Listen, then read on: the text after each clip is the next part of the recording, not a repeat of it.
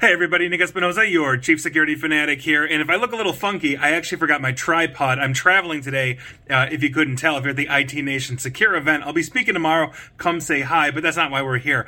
Today, we are actually going to be talking about iPhones. Now, this is actually really interesting, and this news broke today because a new iPhone exploit is being blamed on the NSA and Apple working together to get everybody hacked and that's according to Russian intelligence. So here's what's going on. Now, this is coming from a write up from Lily Hay Newman and Andy Greenberg of Wired, and I thought they did a really good job. Now, in a report published today, as I mentioned, Kaspersky, that's the antivirus maker and research outfit, based in Moscow, said that at the beginning of this year, they detected targeted attacks against iPhones after analyzing the company's own corporate traffic on their own corporate network from iPhones. Now, the campaign, which they are calling Operation Triangulation, is said to have been ongoing, appears to date back to 2019, and utilizes multiple vulnerabilities in Apple's iOS mobile operating system to let attackers take control of the victim's devices.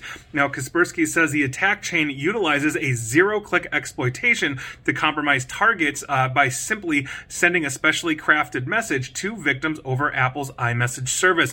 This is very similar to the NSO Group's Pegasus, where they could simply text you a crafted message and zero click, you're infected, meaning you don't have to tap anything. So in this case, a victim receives the message, which includes a malicious attachment, and the exploitation would then begin whether you open the attachment or not.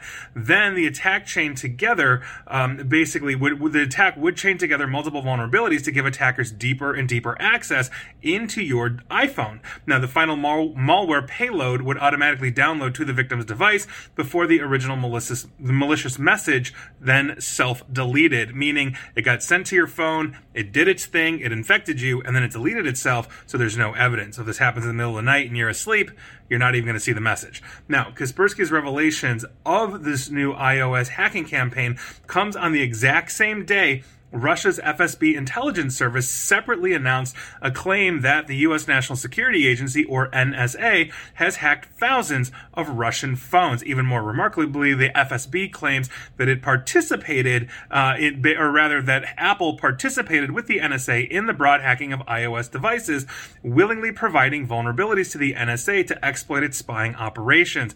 Apple did not take too kindly to this and put out a statement uh, to the entire world, including Wired, that said, and I quote, We have never worked with any government to insert a backdoor into any Apple product and never will. End quote. Now, when asked about Kaspersky's report, an Apple spokesperson noted that the findings appear only to pertain to iPhones running iOS version 15.7 or below. The current version is 16.5. Now, I have a couple of different things here as I was reading this story on the plane and just thinking about this is one, Apple's statement has some history of accuracy basically, if you remember the San Bernardino shooter back in 2016, uh, essentially this was uh, basically extremists, Islamic extremists in San Bernardino, California. A man and woman, a husband and wife, basically opened fire. All of that, they were killed. They were trying to get into that person's iPhone, and uh, Apple basically said no we're not going to hack our own product. We don't know how to get into it. So FBI, we're not going to help you do that. And so the FBI had to hire a third party contractor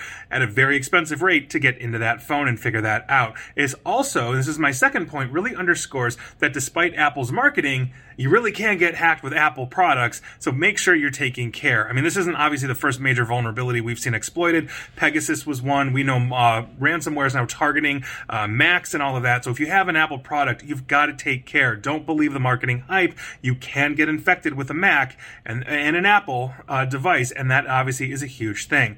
The third point I want to make here is that Essentially, the Russian FSB coming out and saying this is a common tactic that authoritarian regimes use to blame enemies for basically the same thing that they do. Remember the Mirai virus? That's obviously a huge thing from the Russian intelligence that hit the world. They are prolific at these kinds of things. Now, that's not to say the NSA didn't do this or they're not breaking into phones. Obviously, we are, the United States, I should say, in support of uh, essentially the Ukrainian people as the Russians have invaded that country. It's been over a year, et cetera, et cetera. If you're a longtime follower of me, you know my involvement with that, et cetera, et cetera. So, so obviously that, that's a very interesting thing, but quite frankly, it's it's hey hey, don't look at me, look at him because I'm blaming him for something that I'm doing or accusing him of something that I'm doing.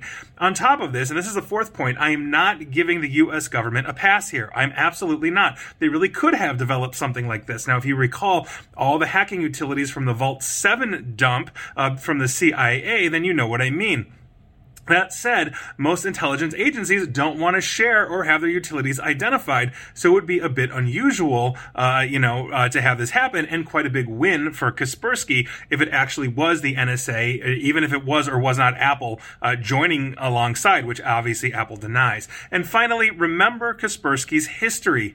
We learned years ago that Russian intelligence had remote access uh, to basically 400 million Kaspersky endpoints around the globe, something that Kaspersky Kaspersky denied, but others have confirmed. And it was to the point that the U.S. government, literally through an act of Congress, voted to remove all Kaspersky products from government computer systems wherever they may lay, whatever branch of government worldwide, including embassies. And so Kaspersky doesn't exactly have a clean history, uh, you know, of being direct. No matter what Eugene Kaspersky says, I actually met the guy once. He seemed like a very nice guy. But again, they're based out of Moscow. Moscow at the moment is essentially not just uh, waging a war against Ukraine, but they're also waging a PR campaign in the world uh, to try and drum up support. And obviously, anything that throws, let's say, somebody in opposing Russia, especially a major adversary like the United States, under the bus would probably be a good thing. Again, not saying that the U.S. government is guilty or innocent. We honestly don't know, but it's highly suspect that they would be in this case, given the claims and accusations that Russian intelligence has made. It just doesn't line up, especially from Apple's corporate policy that has consistently been against uh, turning over or, or, or working with these agencies to do things like break encryption to get into their own devices. So there you go. Take it for what it's worth. That is your interesting news of the day. And again, if you're at this conference, IT Nation Secure, I'll be speaking tomorrow. Come say hi and uh, tell me you saw this. Please like, share, follow me here on Facebook and Twitter at Nick AESP. And please uh, feel free to subscribe to me at YouTube as well. And as always, stay safe, stay online, and please attempt to stay private. And hopefully, I'll be back in my tripod soon.